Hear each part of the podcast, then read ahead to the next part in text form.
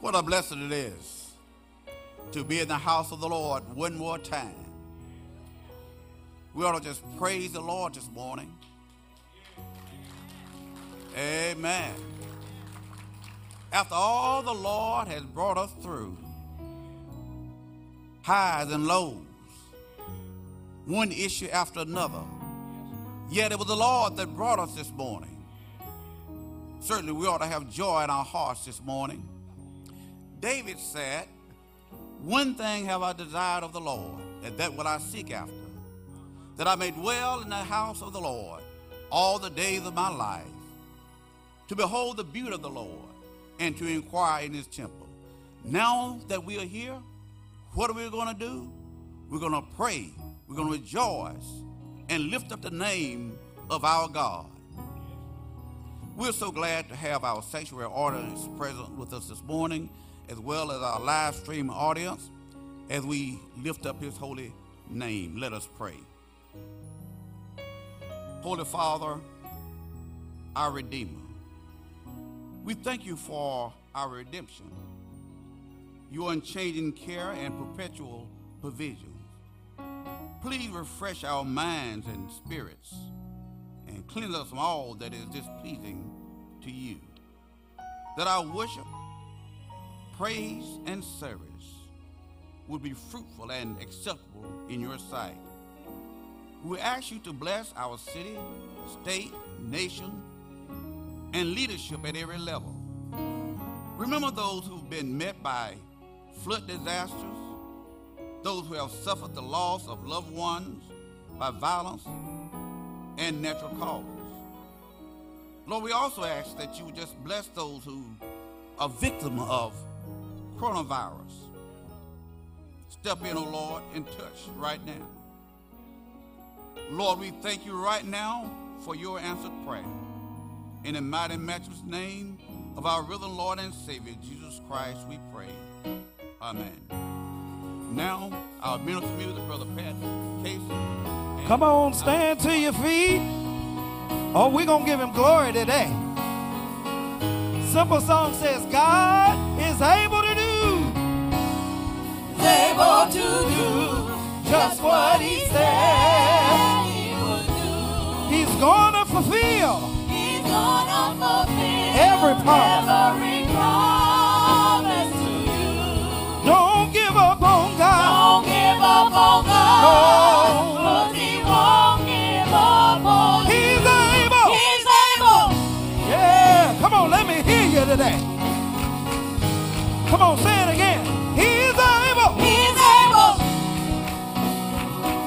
Oh, we're going to do that again. Come on, God is able to do. Come on. God is able to do just what he said he would do. He's gonna fulfill. He's gonna fulfill Every every promise to you. Don't give up on God. Don't give up on God. No. 'Cause he won't give up on you.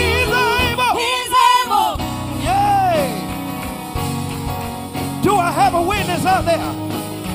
He able. He's able. Yay. Let's go to the next part. Listen. Oh.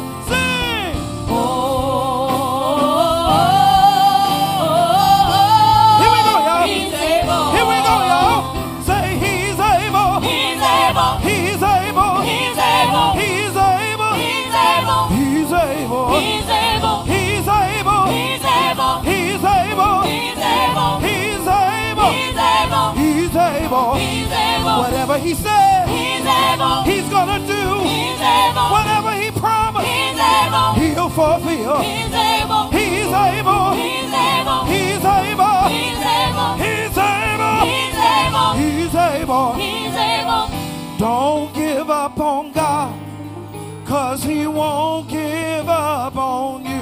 Help me say that. Don't give. Don't give up on God. No. Cause he won't give up on you. Say it again. Don't give. Don't give up on God. Don't throw in the Cause he towel. won't give up on you. Say it again. Don't. Don't give up on God. Cause he won't give up on you. One more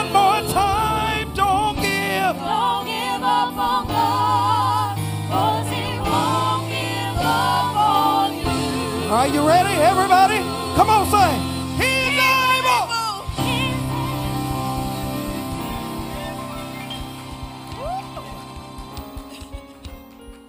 Anybody know who we talking about? Anybody know who we talking about? What's his name? What's his name? Well, help me. Jesus, Jesus, Jesus. Jesus, Jesus. Jesus, Come on, help me call him today. Jesus, Jesus, Jesus. What's his name, Kate? Jesus, Jesus, Jesus. Say it again. Jesus, Jesus, Jesus, Jesus. Jesus. Jesus, Jesus, Jesus. Oh, Jesus. Jesus, Jesus, Jesus. Oh, his name is Jesus. Savior, Savior, Savior. Savior, Savior, Savior. Savior. Savior, Savior, Savior. He's my Lord and Savior. Savior, Savior. Savior. What's his name? What's his name? Jesus, Jesus, Jesus. Savior, Savior, Savior. Savior, Savior, Savior. Savior. Savior, Savior, Savior. He's my Lord and Savior. His name is Jesus. Jesus, Jesus, Jesus. Healer, healer, healer. Healer, healer, healer. He healed my body Healer, healer, healer. and he made me whole. Healer, healer, healer. What's his name, y'all? Jesus,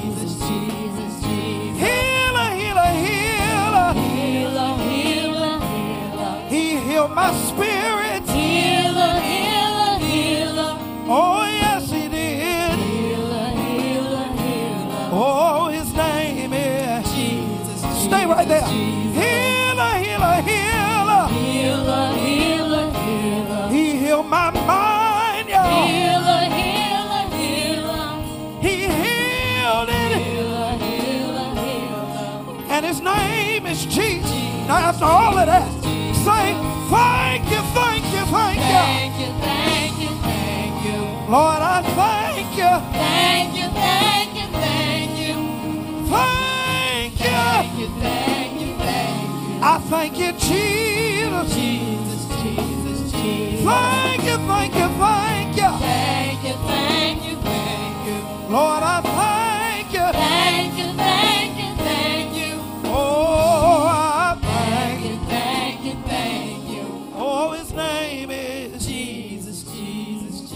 Say it again, say it again. Jesus, Jesus, Jesus. Heal my body, y'all. Jesus, Jesus, Jesus. He's my Savior. Jesus, Jesus, Jesus. And I thank you.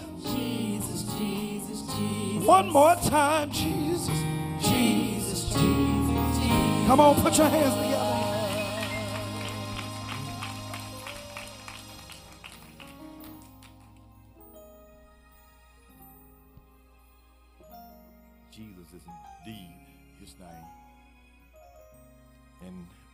As the psalmist often say, if I had 10,000 tongues,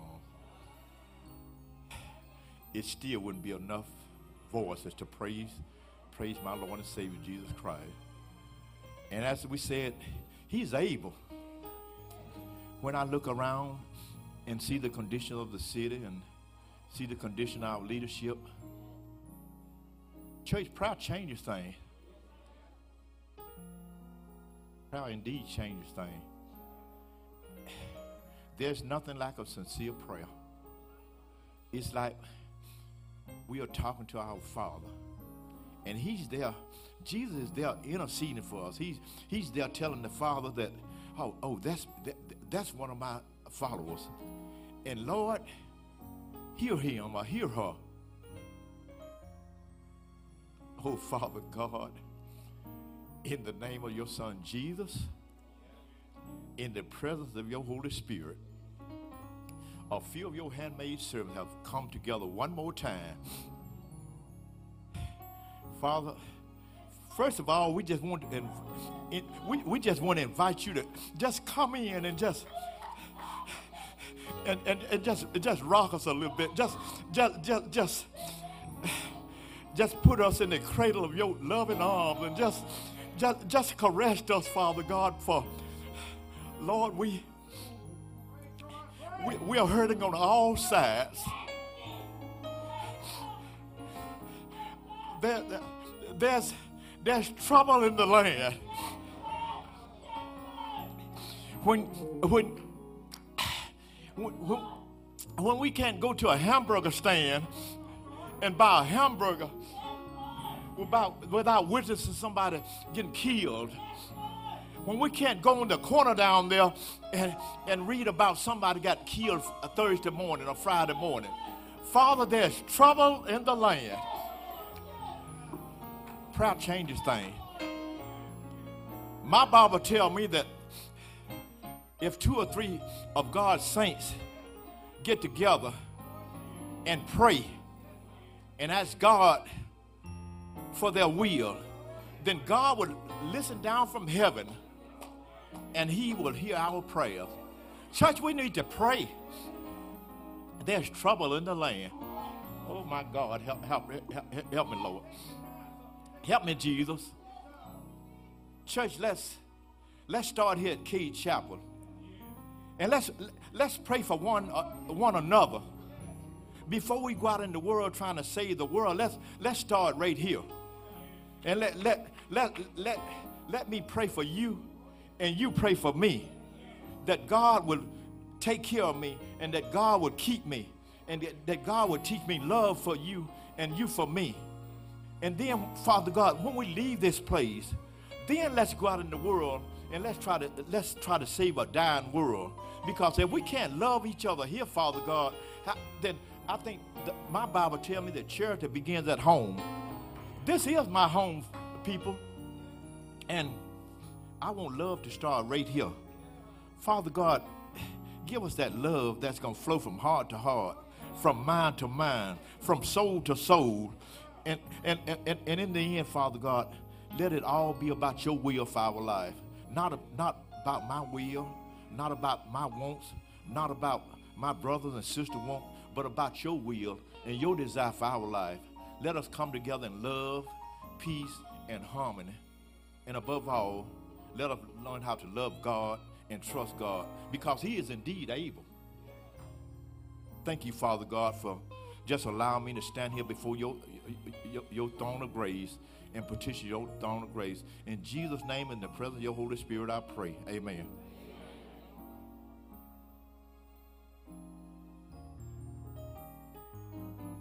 Join us this morning. When He calls me, I'll answer.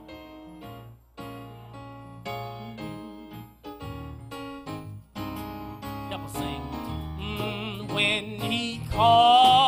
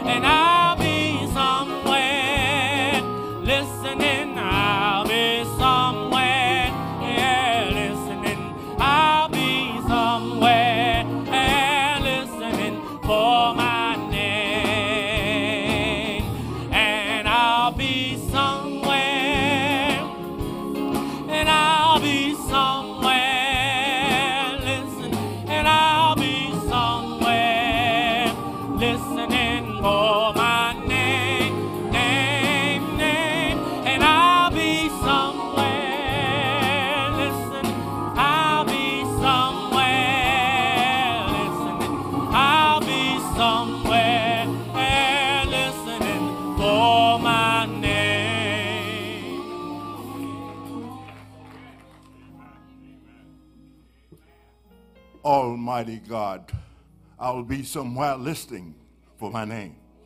Father God, we come this morning giving you thanks for the many, many blessings.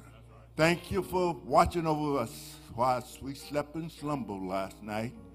Touched us with a fang of love to let us see another day and have access to our limbs. Father, you've been mighty good to us. You brought us from a mighty long ways. Father, look down on those the sick and afflicted all over this land. Heal their bodies, ease their fever, soothe their pain.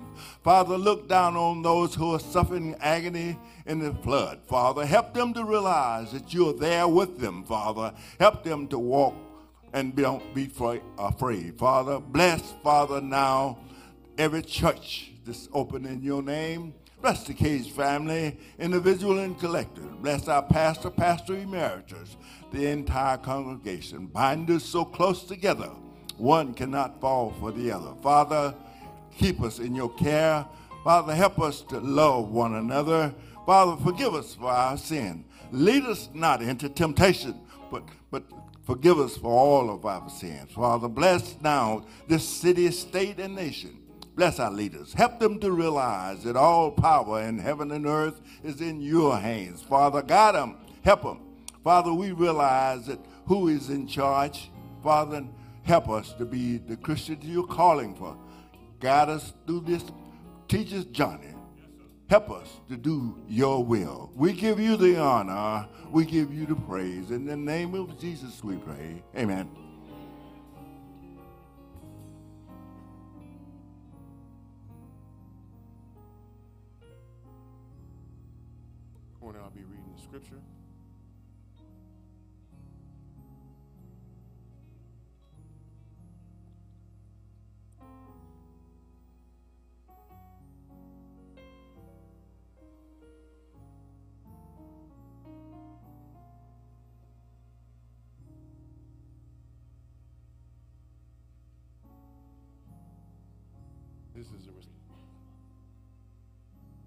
Thanks be to God, who in Christ always leads us in triumphal procession, and through us spreads the fragrance of the knowledge of Him everywhere.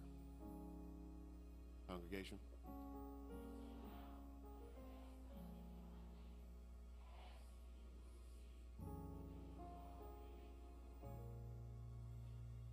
But you are a chosen race, a royal priesthood, a holy nation, a people for his own possession, that ye may proclaim the excellence of him who called you out of darkness into his marvelous light.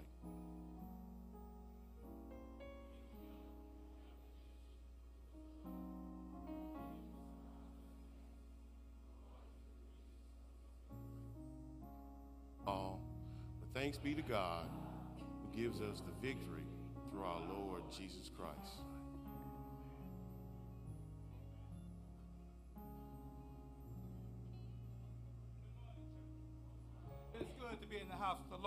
Morning. We're going to ask you to help us lend your voice. Give God the glory this morning as we sing our congregation hymn this morning, Blessed Assurance.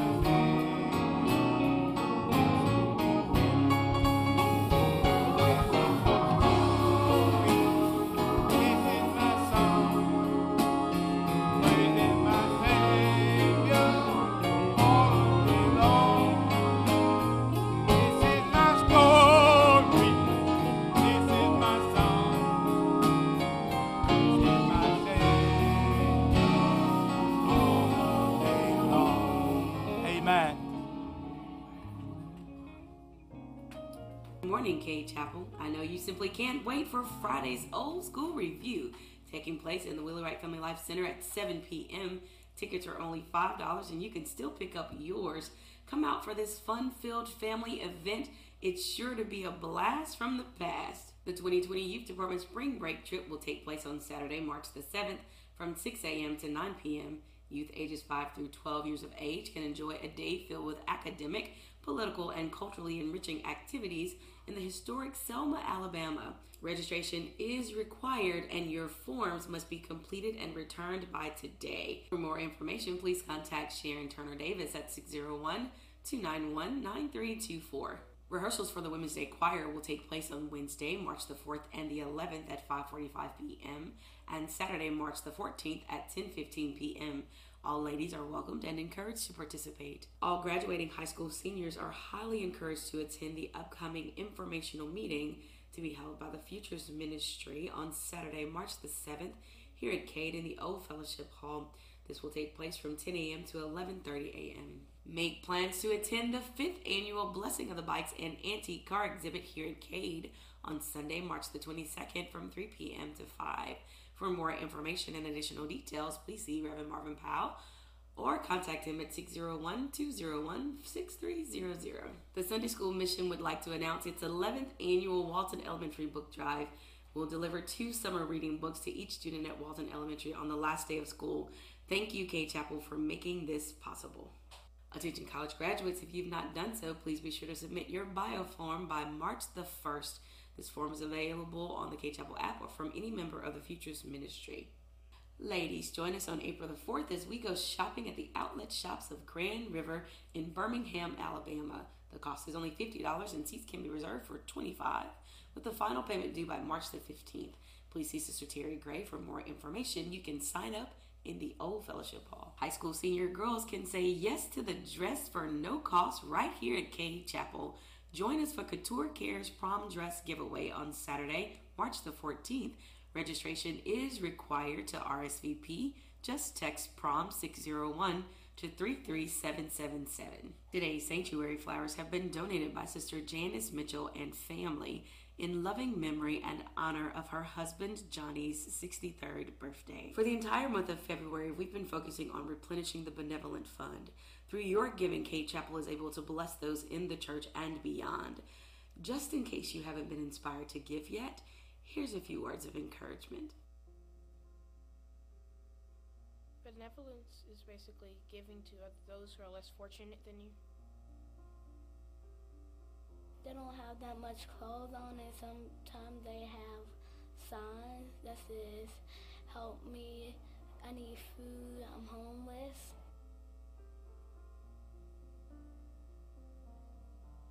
It's when you give something to somebody. Helping, because we're helping someone that needs it.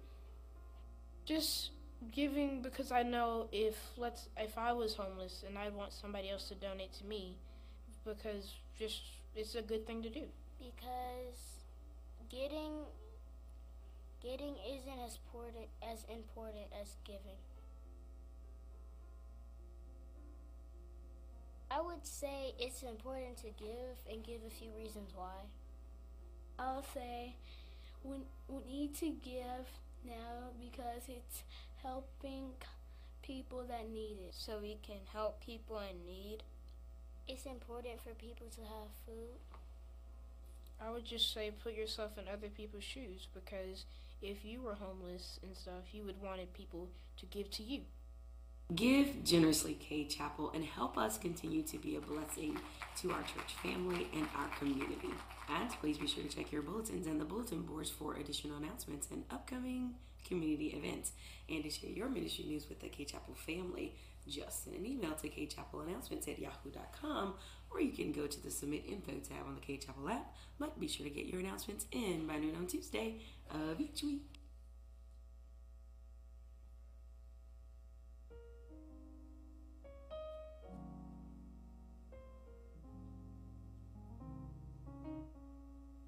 Good morning, Cade Chapel.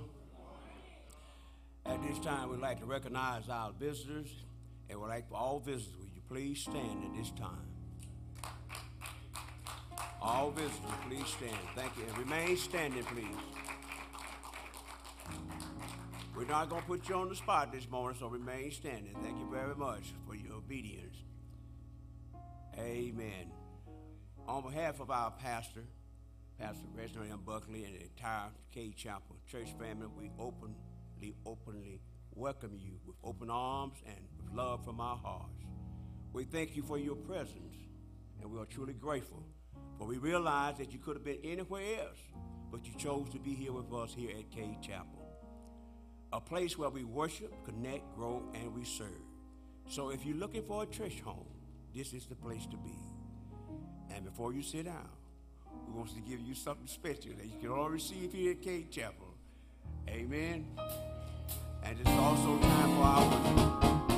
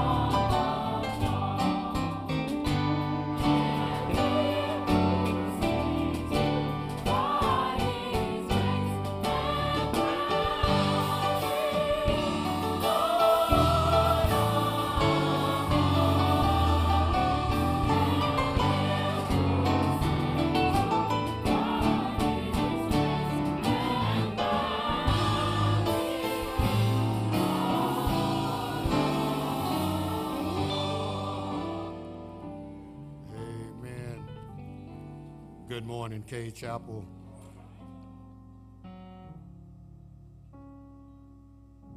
At this time, you will receive information on those that are in need of your prayers and your support.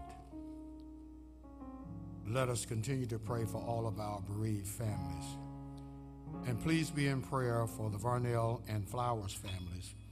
They lost one of their loved ones and one of our members, Sister Maggie Lee Varnell. Recently lost loved ones would be Mrs. Bessie Jones, who lost her niece, Miss Ramia Knott. That funeral service was held on yesterday at Society Ridge in Jackson, Mississippi. Ramia is also the cousin of Sister Elvira Jones. Miss Milan Smith lost her great granddaughter, Miss Shepernika Williams. That funeral service was held on yesterday at New Caney Creek Missionary Baptist Church. We have still in the hospital or nursing home or in rehab Sister Aletha Lewis, Reverend Michael Jones, and Brother Kenny Williams. We also have recovering at home Sister Lynette Dennis, Coach Walter Griffin, Brother Frank Blunson, Sister Marilyn Langford, Sister Vera Collins, Brother Daryl Bernard, one of our ushers, and little three year old Christopher Williams. I have one card that says, Thanking Him for you. Thank you so much for being so thoughtful. And this comes from the Donald family. And as you go out this week ministering one to another, keep in mind these words pray when you can, visit where you can, and each day thank God that you can. God bless you.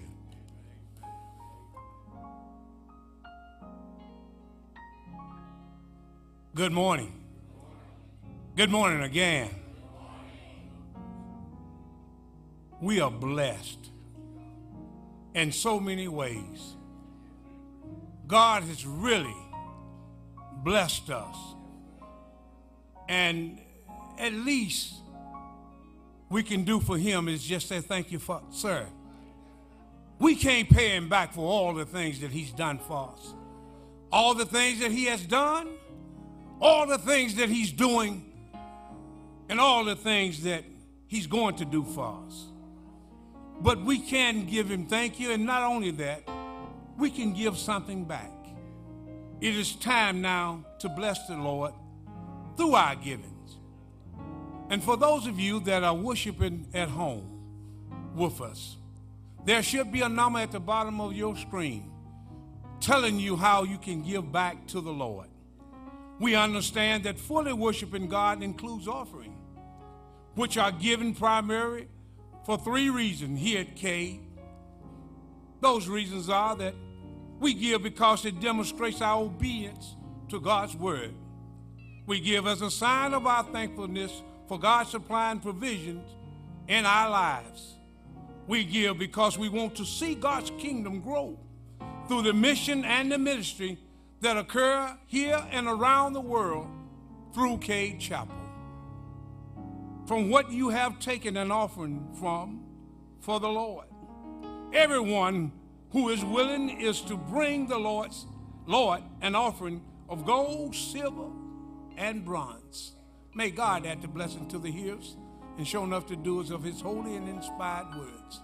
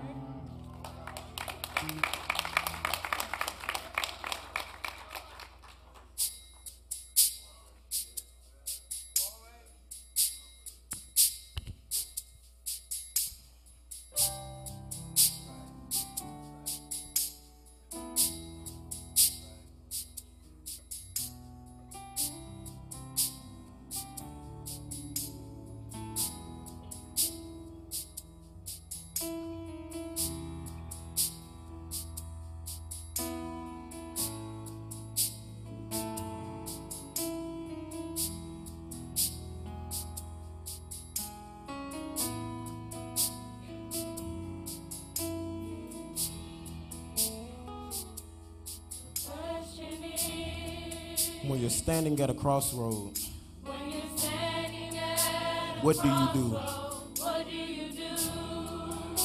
When a fork is in the road, in the road what do you do? do you do? When the world is on your shoulders, on your shoulders what do you do? When your back is up against the wall what do you do?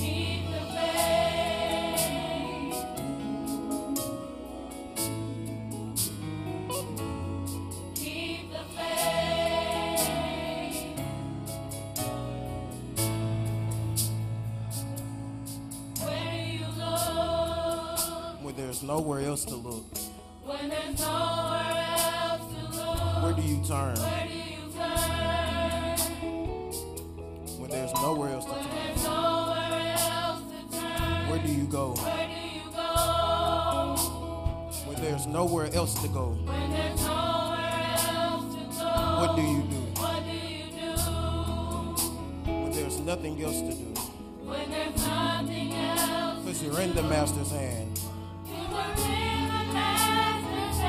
And the master has and a plan.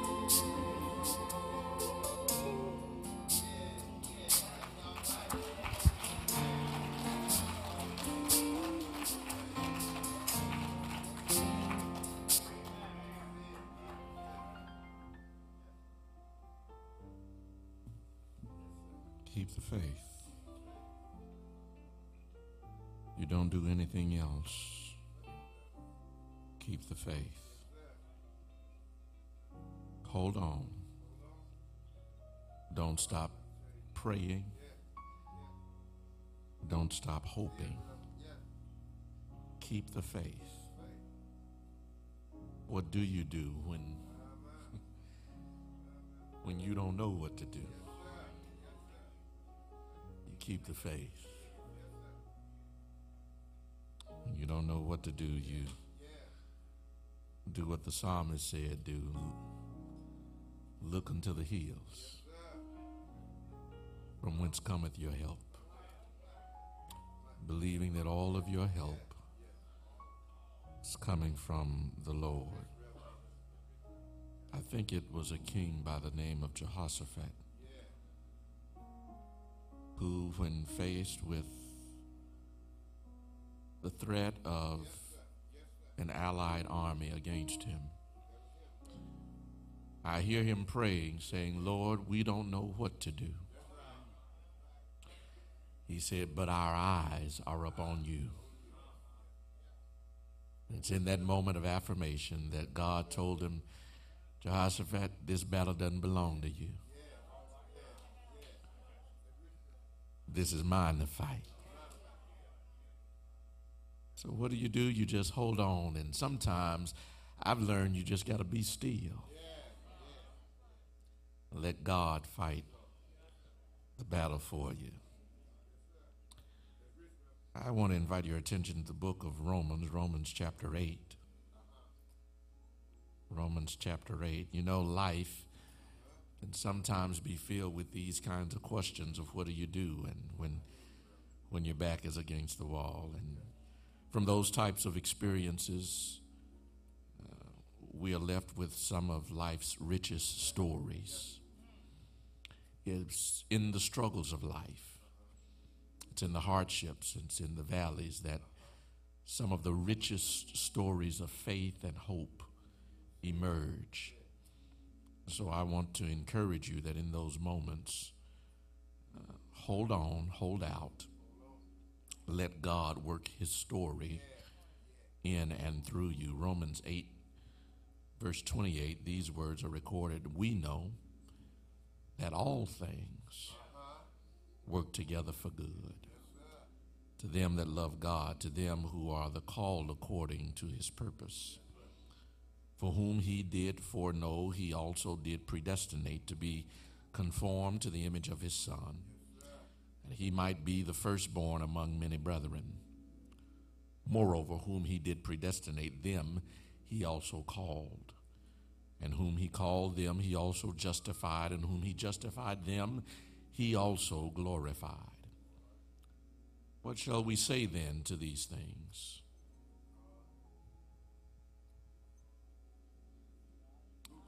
If God be for us, who can be against us? You may be seated in the presence of the Lord. I want to talk from the subject this morning. That's my story, and I'm sticking with it. That's my story, and I'm sticking with it. This morning, we bring this sermon series stewards of the story to a close, I invite you, when you have a moment, uh, to go on to the Facebook page to get the last episode of our Stewards of the Story. Throughout this month, we've had various members of this congregation to share personal stories. Some were stories of tragedy, some were stories of loss, others stories of resilience and hope. There is this last episode that you can access on Facebook. We were having a few technical difficulties with our audio this morning, and so we do want to make it available to you. Please, uh, if you have the opportunity, go and see it. It's posted now. It will bless you.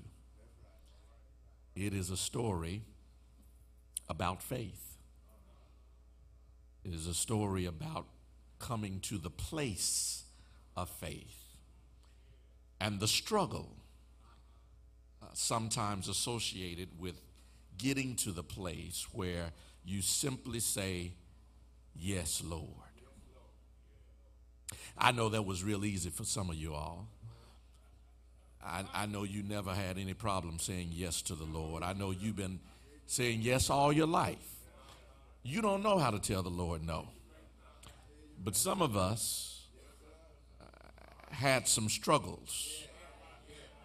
Some of us looked at life and had some questions for God. Some of us went through life's difficulties and and prayed prayers that were not answered the way we thought he should have answered them that left us with some questions about who is this God anyway and so and so I invite you to look at that but but we want to talk this morning about that very idea of coming to the place of faith and then sharing that story that testimony that that witness of who God is and who He has become in your life. We started this series talking about the Lord having placed within each of us the great treasure of the glorious gospel of Jesus Christ. The writer says he has placed in us this treasure in earthen vessels, clay pots.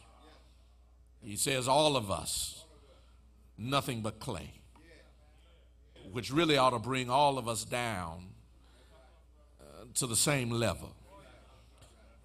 You, you who seem to walk with your heads up high, be reminded you're clay. You, you who think you're better than your neighbor, be reminded you're clay.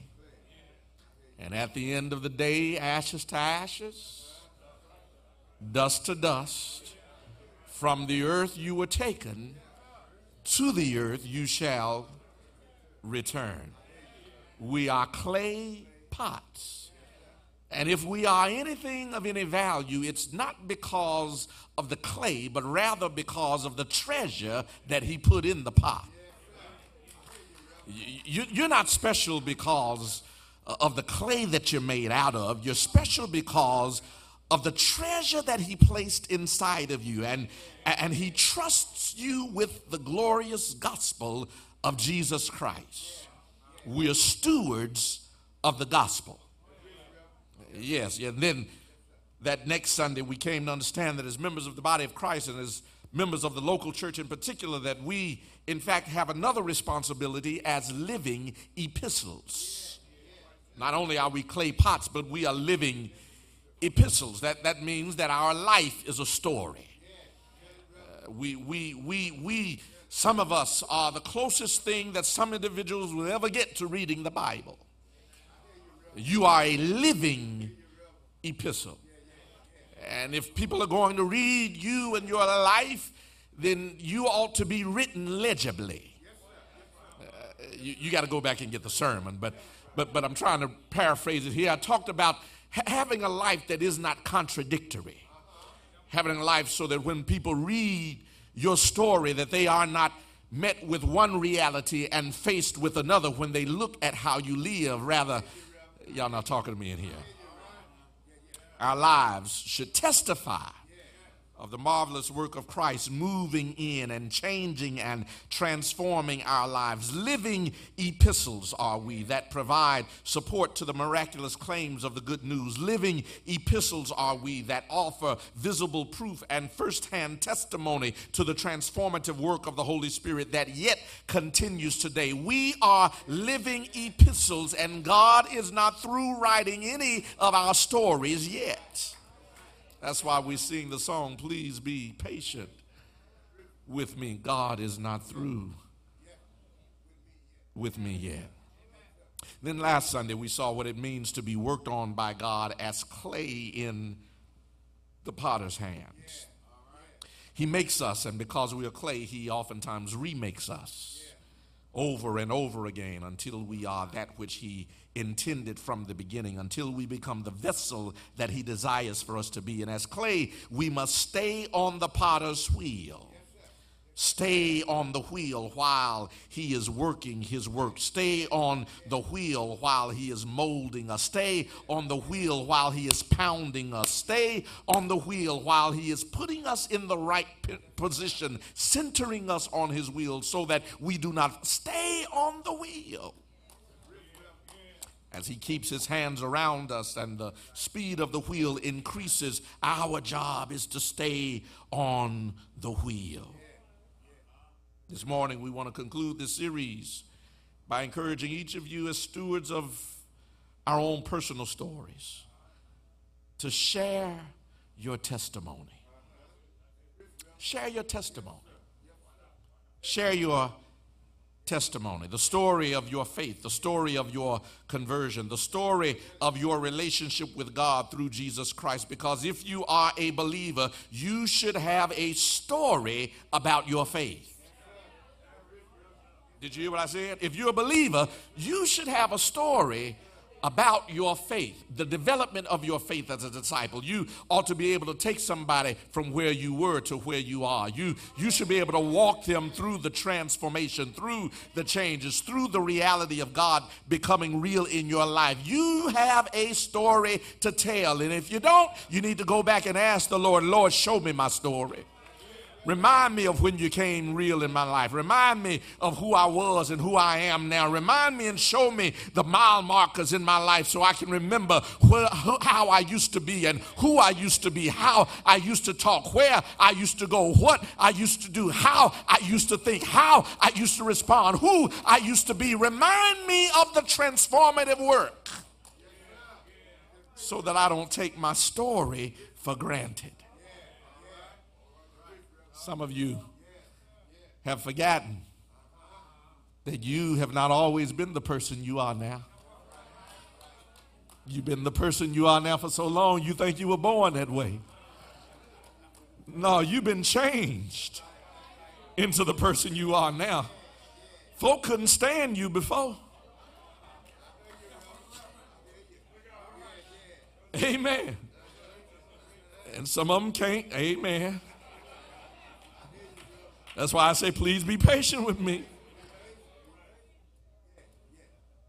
If you're a believer, you should have a story about your journey with Jesus. You should be able to talk about your walk with the Lord. In fact, that's exactly what the Bible instructs us in 1 Peter 3 and 15, where the apostle says, uh, Be ye ready always to give an answer to every man that asketh you a reason of the hope that is in you with meekness and fear. Be ready to give an answer. When somebody asks you, How is it that you keep your head up? and we know that there's storm clouds in your life, be ready to give an answer. When somebody asks you, How is it that you're smiling and you just got a diagnosis that changed the landscape of your life? Be ready to give an answer. How is it that you have this burden that you're carrying and yet you look like you're light on your feet? Be ready to give an answer. How is it that you went through this, that, and the other, and somehow you still got your mind, you still got your joy, you still got your faith? Be ready to give an answer. Be ready to give an answer.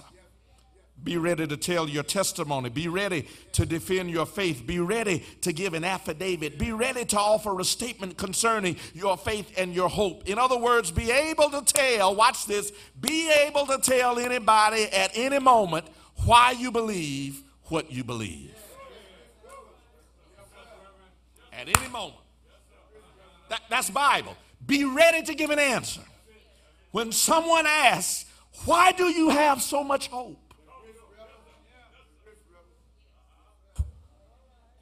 How can you go through what you go through and still be smiling? What's in you that makes you act like that? Be ready to give an answer. And, and your answer ought to be a truthful answer. Maybe your answer ought to start out with, honey, I wasn't always like this. You, you, you got me on, on this end, but if you didn't know me on the other end, it's been a journey to get to where I am. See, that's a truthful answer. Some of us act like we always been have.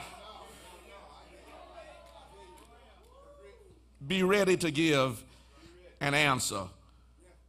How do you know that God is real?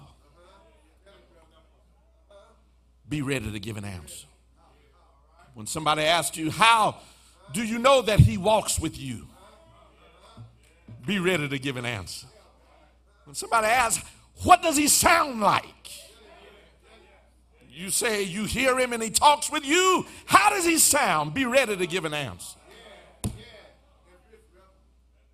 You say the Lord will make a way somehow. How will I know when He's made a way? Be ready to give an answer. What specifically has God done in your life that makes you trust Him the way you do? Be ready to give an answer. Do you have an answer? Can, can you share your story and, and make somebody understand? Maybe, maybe not make them a believer, but make them understand why you are one. I might not convert you, but I can make you understand why I got converted. You, might not become a Christian, but I can make you understand why I chose Christ. I, you, you might not sign, be signed up for the Christian Jubilee, but you'll understand why my name is on the roll. Be ready to give an answer. Why? Because God has been walking with me. God's been taking me through this, that, and the other. He led me through valleys and he brought me over mountains. That's that's that's my answer. He he healed me when nobody else could. He he kept me when everybody deserted me. He he fought some battles for me when I thought I was going to have to fight them myself. That that's why that's my answer. But what's your answer? What's your answer? Let me quickly offer three things for you to remember about your story. Number one, remember that your story has value. Remember, your story has value. Your story has value. What, what have you gone through to make you who you are? When you think about what that is, when you think about everything that you've gone through to make you what you are, that has value. That story Watch this. Every bad thing that happened to you, every good thing that happened to you, all of that put together, the sum total of that makes you who you are. And that has value. Don't X out the bad stuff to try to make your story sound good. You don't edit the, the, the parts that you might be embarrassed about. That's what makes your story have value. Wish I had a witness in here. See, sometimes we, we, we want the story to, to, to, to be tight just right and, and to have all the perfect transitions and, and to have some foreshadowing and some backshadowing and, and, and to be the perfectly written narrative. But how many of you know that life is not a narrative that's perfectly edited? It's not a novel that reads perfectly. Life it's got some dark chapters in it. Life takes you through the wringer sometimes. Life will lead you to your knees, and life will cause you to buckle over and wonder, God, where are you? And whatever you do, don't leave that part out of your story. Because that's the part. That's the part that people identify with. That's the part that has value and lets people know that, wait a minute, if she went through it, then I'm not crazy because I'm going through it. I'm not by myself because I'm going through it. If, if he lived through it, then maybe there's a possibility I'm going to get through it. Your life has value. So don't waste your story by underappreciating its value. Every storm in your story gave you a little more staying power. Every battle you survived brought a little more courage to your life. Every scar on your body is a testament of God's healing power. Every failure is a reminder of God's faithfulness. Every sick day gave you an opportunity to witness His mercies morning by morning. Every time you didn't have enough was a chance to learn that my God shall supply all my need according to His riches and glory. Don't waste your story, it has value. It has value. Value in your testimony. Your scar, when you look at your scars, it ought not just remind you of when you've been wounded, it ought to remind you of how you've been healed. It has value to it. Sometimes we focus so much on the negative that we forget the positive. There's a scar on my knee right now that I got when I was a boy. I had to get stitches because uh, I was doing something I shouldn't have been doing and I fell and, and glass got all in me and it cut me up real good and I had to get 12 stitches. I remember the number because I was counting every time he put it in me. But, but it's not the scar that it's not the scar that I celebrate. It's, it's the healing. The fact that the fact that, watch this, I survived it. And your scars, whether it be a scar of cancer, whether it be a scar of diabetes, whether it be a scar of lupus, whether it be a scar of sickle cell, whether it be a whatever your scar is, if you're here, you survived it. You survived it. There's value to your story. Your story is not only valuable, your story is valid. Your story is valid. Here it is. Here it is. Watch this. Listen to me. You don't have to have a story that matches anybody else's to make it valid. It's valid. Your story is valid. It doesn't have to sound like anybody else's. It doesn't have to mirror anybody else's. It doesn't have to replicate anybody else's. It doesn't have to duplicate anybody else's. Your story is your story and where God moved in your life, how God moved in your life, what God did in your life. It's valid. It's valid. It's valid. That, that means that there's no pressure. Watch this. There's no pressure for you to make your story sound like somebody else's. Tell your story. God is big enough that He doesn't have to do the same thing for everybody in order for it to be valid. God is big enough that he doesn't have to do it for you the way he did it for him in order for it to be valid. Why? Because you're different people. Wish I had a witness in here. The, I read, I read where he spoke to Moses with a burning bush, a bush that burned that would not be consumed. But I hadn't seen another burning bush, hadn't heard of another burning bush. But I promise you, God has talked to some other folk other than Moses. Why? Because God is big enough that he doesn't have to use the same means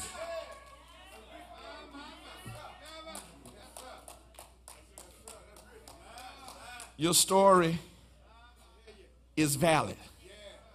That means I'm going to tell my story. I remember, I remember when I was being called into ministry, and and I used to always hear, I used to always hear preachers when they were called into ministry, and they would get accept their call, and they would talk about it. And y- y'all know, y'all know the preacher. Y'all know the call in preacher story. You know the story. It goes like this. If you hadn't heard it, here it goes. It goes like this. I was running from the Lord a long time. Oh, I see y'all heard it. Yeah. I was running from the Lord a long time, and, and I told the Lord I wasn't going to be no preacher. But one day he caught me. Y'all know how it is so, so, so, so that was the story. And, and I said to the Lord, Lord, I just don't want that to be my story. I'm not saying that that's not real for them, but Lord, since I'm me, give me my story. and my story was, Lord, if you call me, I don't want to say I've been running from you. If you call me, I'm gonna come. But the only thing, only thing I want to be a part of my story is, Lord, if you call me, I need to know that you were the one doing the calling. I, I, don't need it to be my daddy. I don't need it to be my mama. I don't need it to be the mothers. I don't need it to be my Sunday school teacher. God, I need to know that you call me to do this. Your own story. And your story is valid. Third thing, here it is. Not only is your story valid, but here it is. Use your own voice. Use your own voice. If listen, what do you mean? I, I mean this. Listen, if you're not a theologian, quit trying to sound like one. You just say what you mean. Just tell your story. You, you don't have to come up with all these theological terms and try to impress somebody. Just tell somebody what the Lord did for you. And, and you don't have to worry about it. Listen, if they don't believe you, uh, uh you can go back and say what the old folk used to say. You don't know what the Lord done for me. You don't know what the Lord is doing. You don't know you wasn't there. Can't say when, you can't say where. You don't know what he did for me. It, it's so funny. It's so funny. Sometimes, sometimes there's this pressure to sound like something you are not. And, and, and young saints go around sounding like old saints. And it's, it's ridiculous, really young saint talking about they've been on the battlefield. What battlefield you? You just got saved last month. How, how, how does that work? Been fighting for a long time. I ain't tired. You ain't supposed to be tired. You, you, you, you just got started. Use your voice your testimony, your witness. Tell the truth about who you are. That validates and authenticates your relationship with Him. So funny, I told the 11 o'clock, the 8 o'clock. It's funny sometimes. Preachers can be funny. I, I mean, preachers, y'all didn't know this, but preachers can be funny. We can, we can, we can. I was, I was, I was, uh, it's funny, I was, I was in Dallas uh, a few months ago, and uh, I, was at I was at a restaurant. I gone by myself because my friend uh, had another engagement, so I said, "Well, uh, since he's gone, I, will just go by myself." I got in the restaurant and it was packed, and and the, the, the waitress I said, "Well, listen, there's no waiting in the bar, and the full menu is in the bar." Uh, but but if you wait, it's going to be another 45 minutes. And I was hungry and and so, and, and, and, by the way, this, this, was, this was the midwinter board meeting of the National Baptist Convention. Okay, that's where I was. So, yeah, let me. And so, and so, and so I'm hungry, and, and I'm saying, now I know if I sit here, somebody gonna say something, but I'm hungry. I said, so, so people know me. I, you know what? I, I'm just gonna, I'm just gonna do me, and, and I'm gonna eat, and I'm gonna get a glass of water. And if anybody say something, I'm gonna bring them to me and say, "Do you see anything?" And I'm, I'm and that's what I had. And I sat down. I sat down. There's a brother next to me. The brother next to me, and he no no. He, sat down this way, and he said this. He said, "He said, hey man, uh, what are these old preachers doing in here?"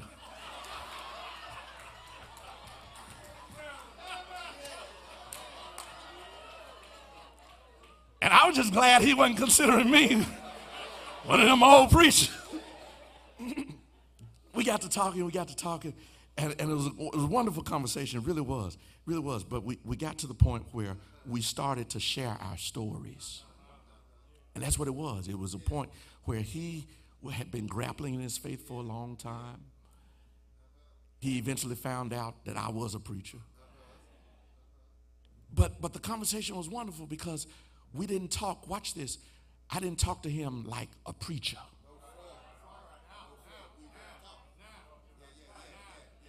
We just talked. The preacher ease in the pulpit, all that was dropped, and we just talked. And he had and he had real questions for me. He, he was like, "Man, how did you get here? How, how, how did that happen? How what, how do you know God?" He had he laid it all out, and I shared with him my story. Not a sermon. Just when God became real for me. Not, watch this, not when I came up here. He was real, don't get me wrong. I was I was committed in my heart as a little child. I did everything I knew to do. But can I tell you God came real for me when I was in college? Y'all ain't talk. Y'all didn't want to hear your preacher tell you that, did you? God came real for me when I wasn't in Mississippi. And, and when the Lord had me what felt like on an, an island by myself. And I'll tell you something else. I, I thought I was going to die. No, let me say, let me rephrase that. I didn't think I was going to die. I thought God was going to kill me. That's the truth of the matter. That's the truth of the matter. And God got real in my face and basically said to me, "What you to do?" Yeah, that, that's when God got real. And all I'm, all I'm saying to you is, is that if you can't have real conversations with folk about what you've been through, about when you had doubts, when you had questions, and watch this, and the questions you still have. See, because because if you act like you got all this figured out already, you lying to yourself. Some of this we're still discovering. We're still, God is still helping us to understand who He is.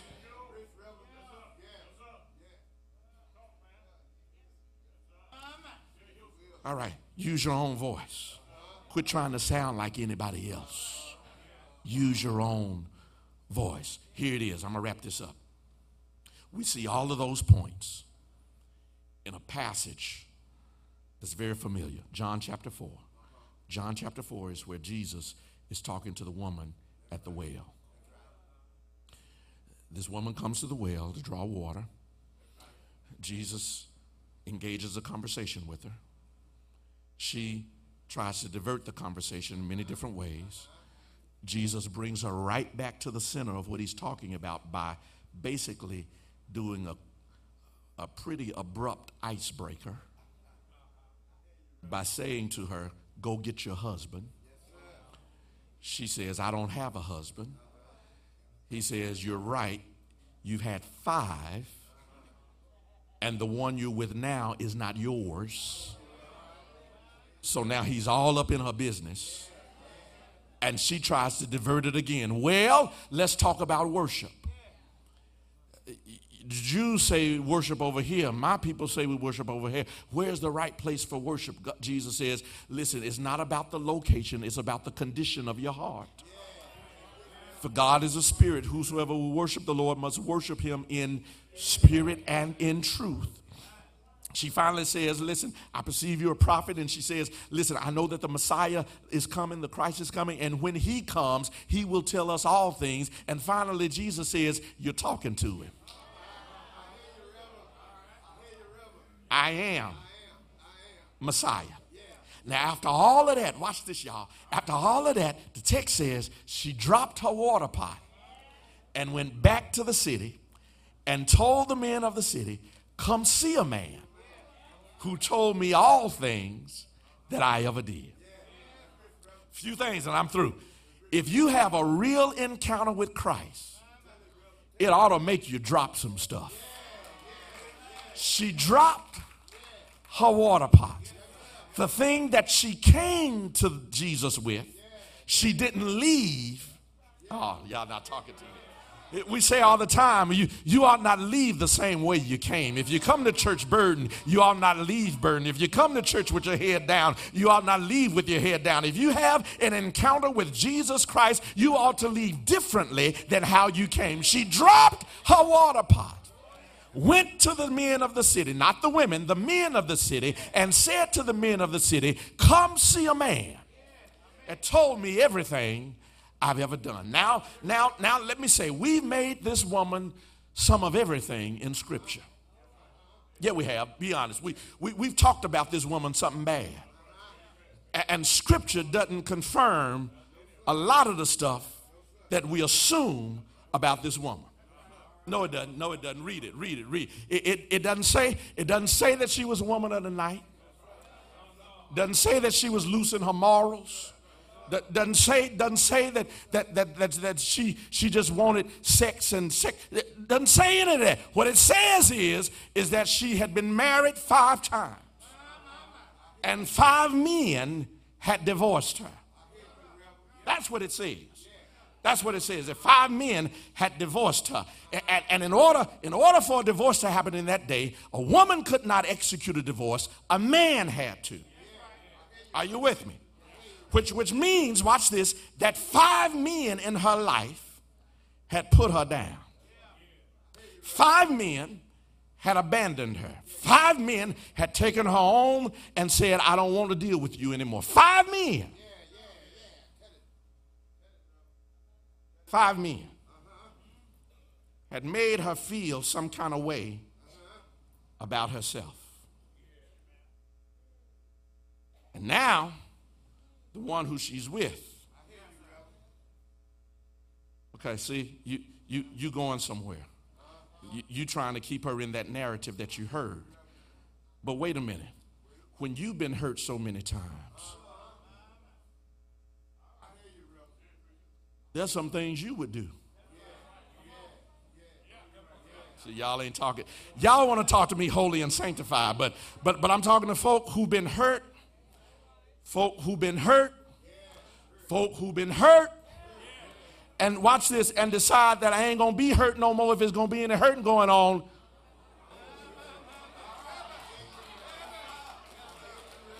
Y'all ain't talking to me in here. I ain't gonna be in that position no more. I'm at least take control of what I can control. Jesus comes to this woman who's been hurt, abandoned five times after time after time. Watch this, and talks to her and gives her a sense of dignity. And from that exchange, she leaves saying, Come see a man. She looks in the eyes of other men who have misused her and says, Come see a man. You missed it. You missed it. She looks in the eyes of men who have abandoned her, who have mistreated her, who have made her feel less than her self worth, and says to them, Come see a man. A man who relates to me differently, a man who sees my inherent worth, a man who is not after me for what I can do for him. Come see a man who is secure in himself and can have an intelligent conversation with me as a person. Come see a man who does not see me as property but as an individual. Come see a man. That's a whole nother sermon, but I thought I'd get some of it in. She tells these men to come see. And watch this. And she's using, y'all, she's using her own voice. Listen to her. Tell her story. In her words, come see a man, watch this, who told me everything I ever did. He knows everything about me.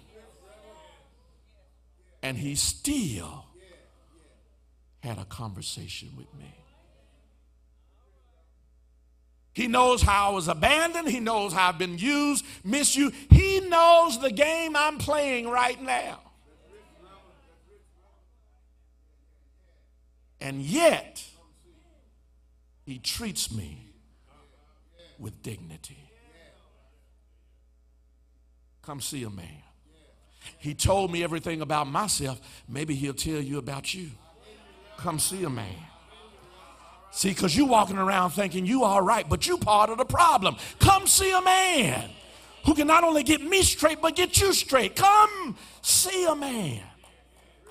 And after she finishes witnessing to them, and after these men see that this is no longer the same sister who they, they had been using, that, that she's got a, a straight back now, and that her head is up high, and that she has a new attitude and a new disposition about her life, after they see that they can't treat her the way that they've been treating her, the text says that they believed also. For truly, if this man could do something with her, this one that we've made sure has low self esteem. Surely, if he could bring her up, there must be something to him. I'm through, y'all. I'm through. I'm through. I'm through. But I'm grateful this morning that we serve a God who knows everything that we've ever done. And yet, he still loves us all that we ever did. And yet he still chooses to be in relationship with us. A man who knows my thoughts, a man who understands my motives, a man who looks at my heart and the intentions of my heart. He knows all of that and still keeps me. Come see a man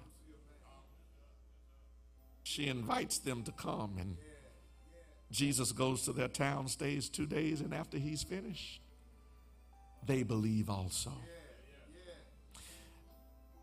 I guess the only point I want to make here is that when you know what God has done for you, you ought to stick to your story. This is my story. I'm sticking with him. He brought me out of this. He bring, bring, he's bringing me into that. I'm sticking with it. I may not be everything I should be.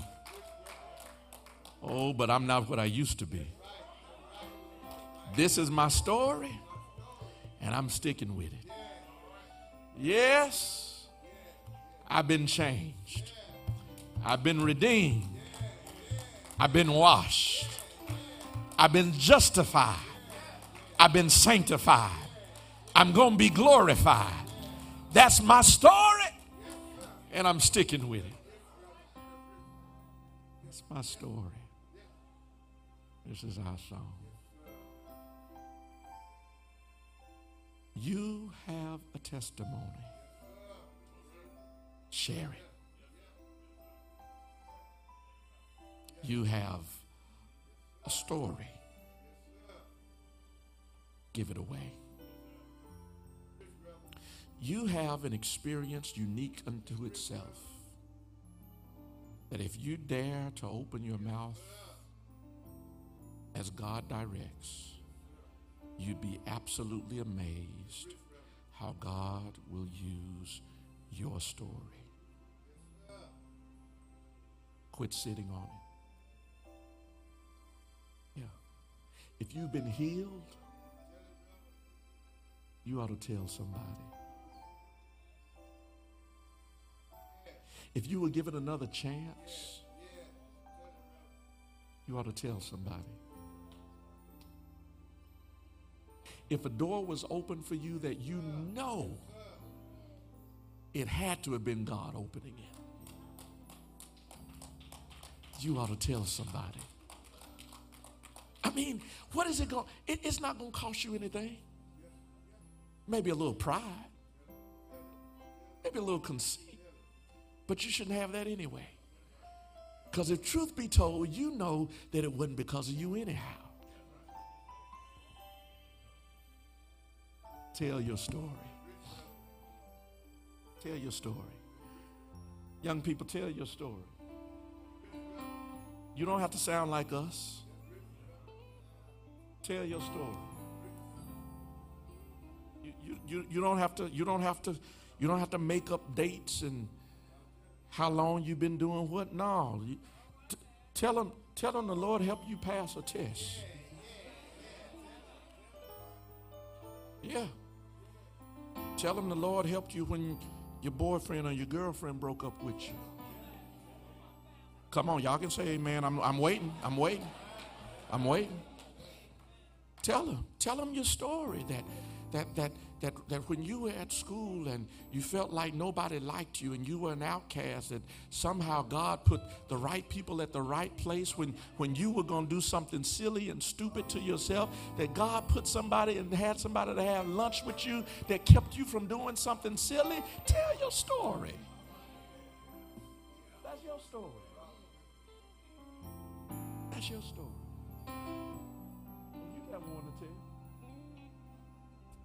You got one to tell. You got a story to tell. The doors of the church are open. God before us. Who can be against us?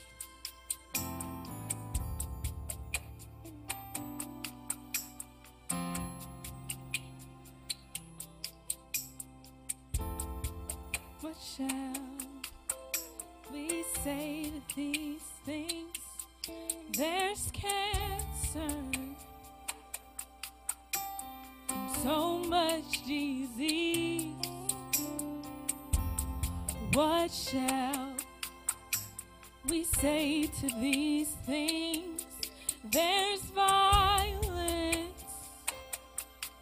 It's getting hard to believe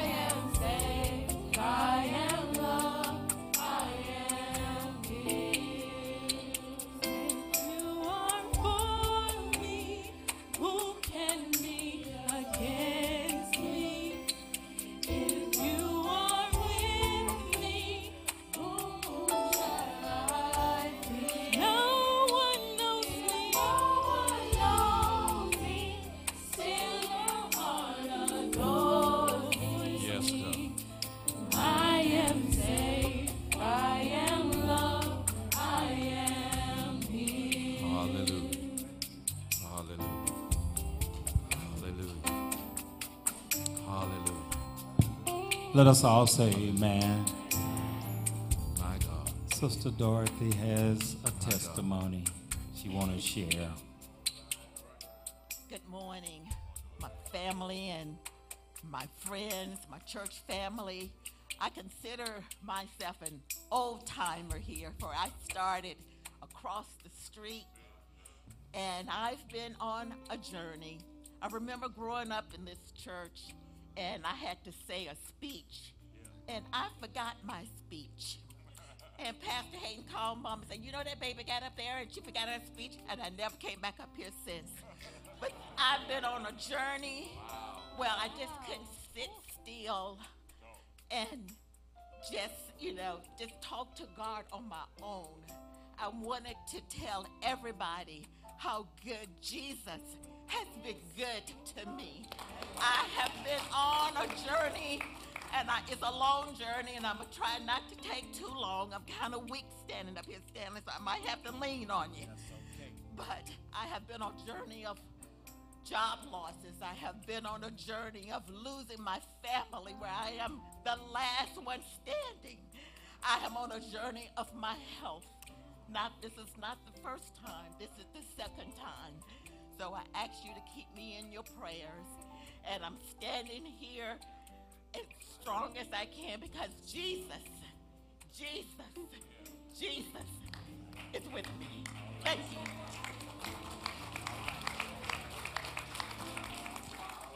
We have one more testimony. Wow. I'm here for prayer and testimony. Um,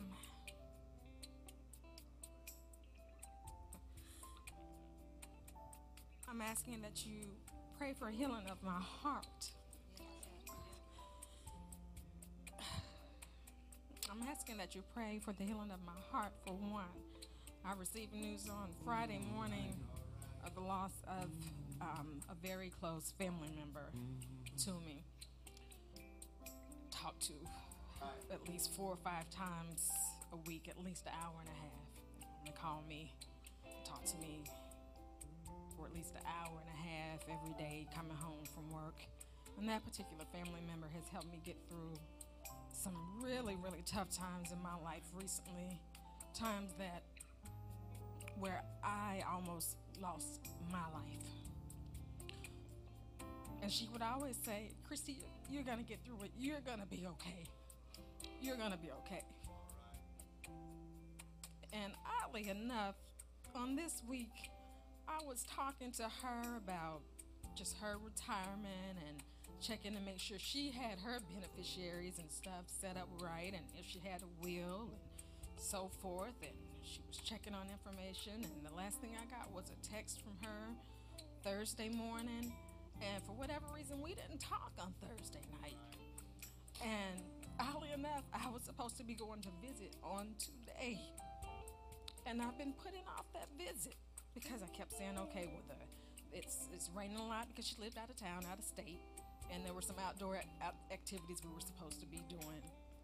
And all I could think about is I thought I had more time. Y'all, don't put things off. You don't know how much time you have. You you have no way of knowing how much time God has granted you here on this earth.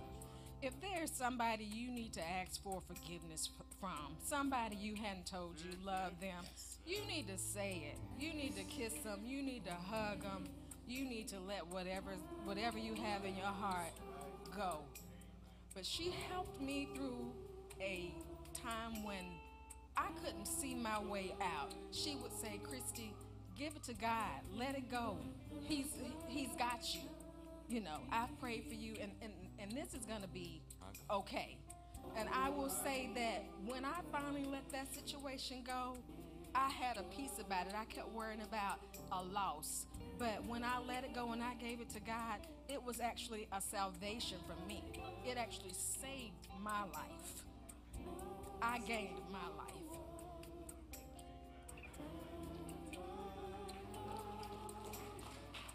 Don't put off for tomorrow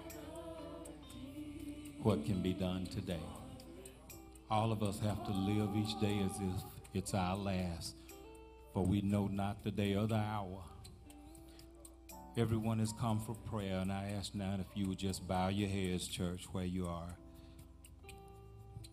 Lord God, these are four, four of your servants. You know them all by name. You know their situation. You know their condition. You know their hurts. You know their pain. But Lord God, we thank you now for being a God that's big, strong, and wise enough to do anything but fail. Father, we have those that are asking that you will go into the operating room with them. Do it, Lord. Father, we have those that are weak physically and in their spirit. Lord, right now we ask if you would just put people in their path. Put loved ones around them that would give them strength and determination to keep the faith, knowing that you are a God that has never turned your back on your people and that you never will. We know that earth has no sorrow that heaven cannot heal. Lord God, where spirits are low, lift their spirits, Lord. Father, in your own precious way, whisper into each one of these your power and your reassurance that everything is going to be all right. Help us now to help them and to be the stewards that you have put us here to be. And Lord God, we will give you all the praise. We will give you all the glory, and we're going to thank you right now for what you will do. We're going to thank you right now. In the name of Jesus, we ask it all and pray. Amen. Amen.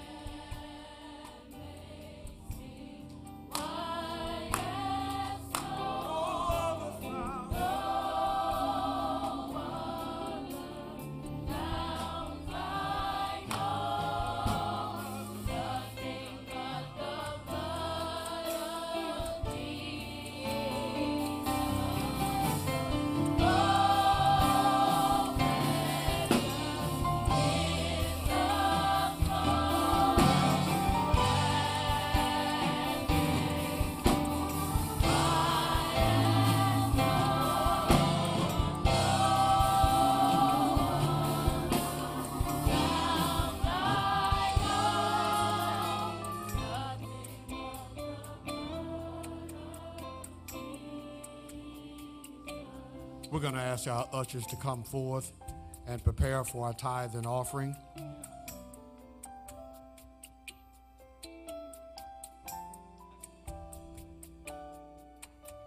Now let us hear a word from the Lord.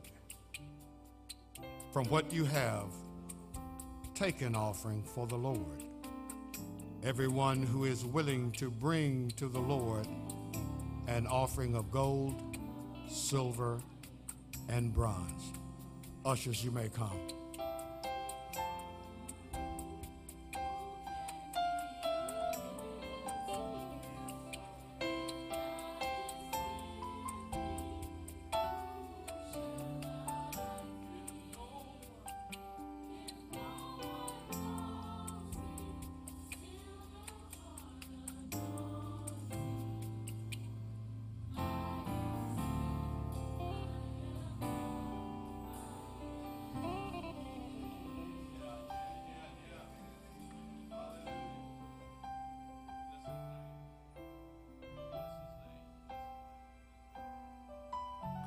Ushers. I know we wasn't ready, but we needed to circle back. So y'all come on and help us do this. God bless you. God bless you.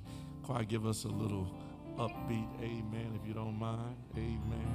Amen. Come on, fresh wind. Fresh wind. I know y'all got something in there. Fresh wind. I'm to come back and get Poindexter in a minute. Poindexter, what's your, huh?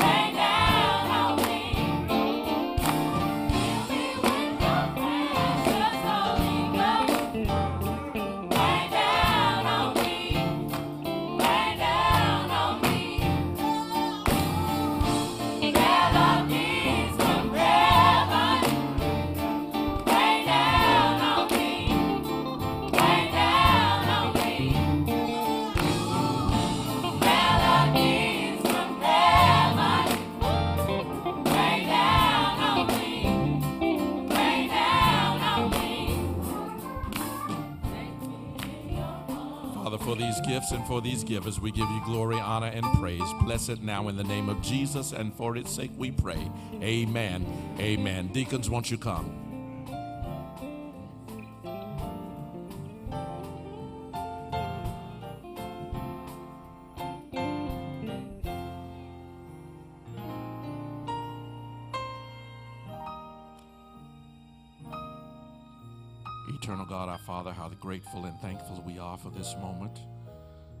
This moment of remembrance, the remembrance of your Son and his sacrifice for our sins. God, now we pray that in this moment of self examination, that you also would shine your light from heaven upon our souls. If you find anything that should not be, oh God, we give you absolute permission to take it out remove it from us and replace it with more of your power, more of your might, more of your personality. In Jesus' name we pray. Amen.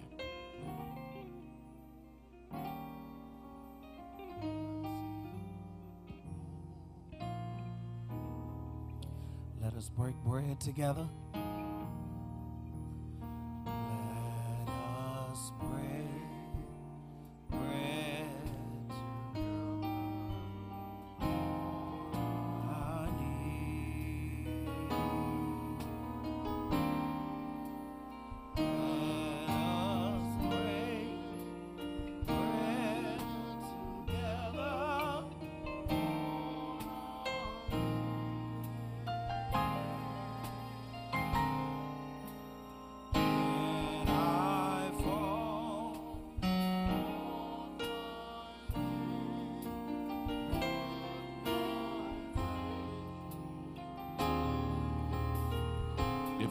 There's anyone with a gluten sensitivity, we do have gluten free wafers available. If you will identify yourself simply by raising your hand, Deacon Gentry will serve you the gluten free wafer if you need that. We don't want anyone not participating for those dietary restrictions. We will serve you accordingly. God bless. Drink wine together on our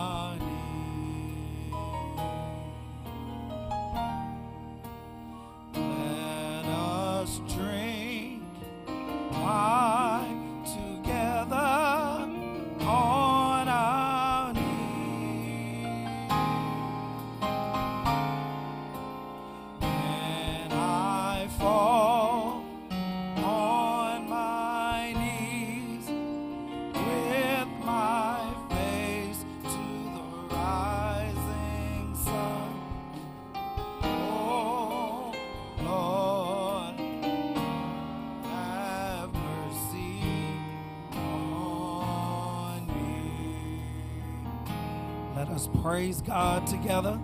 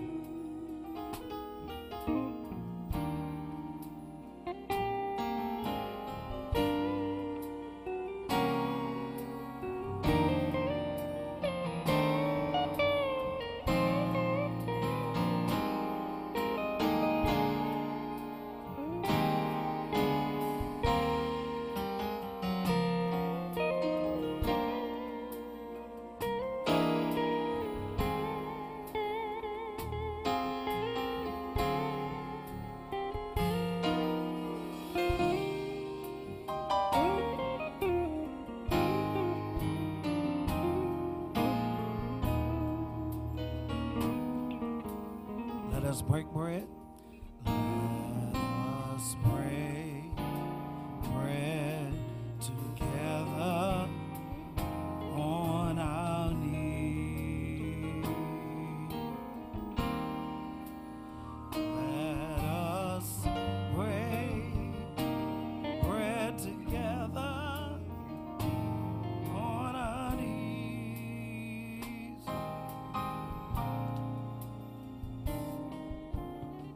Anyone been omitted?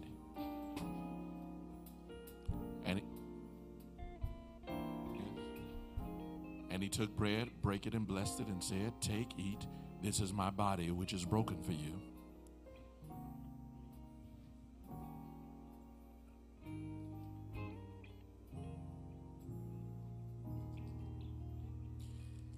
Likewise, he took the cup and blessed it, saying, This is the blood of the New Testament, which is shed for the remission of sin.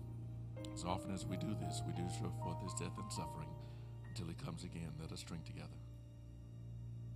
And when they had sung a hymn, they went out into the Mount of Olives.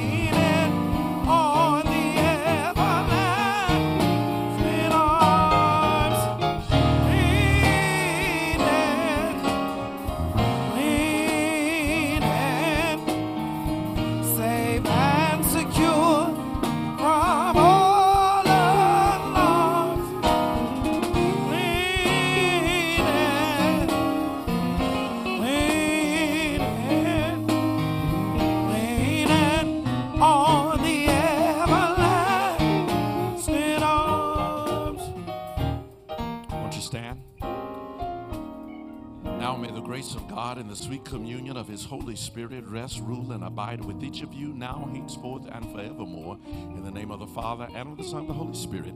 Amen and amen. God bless you. Go in peace.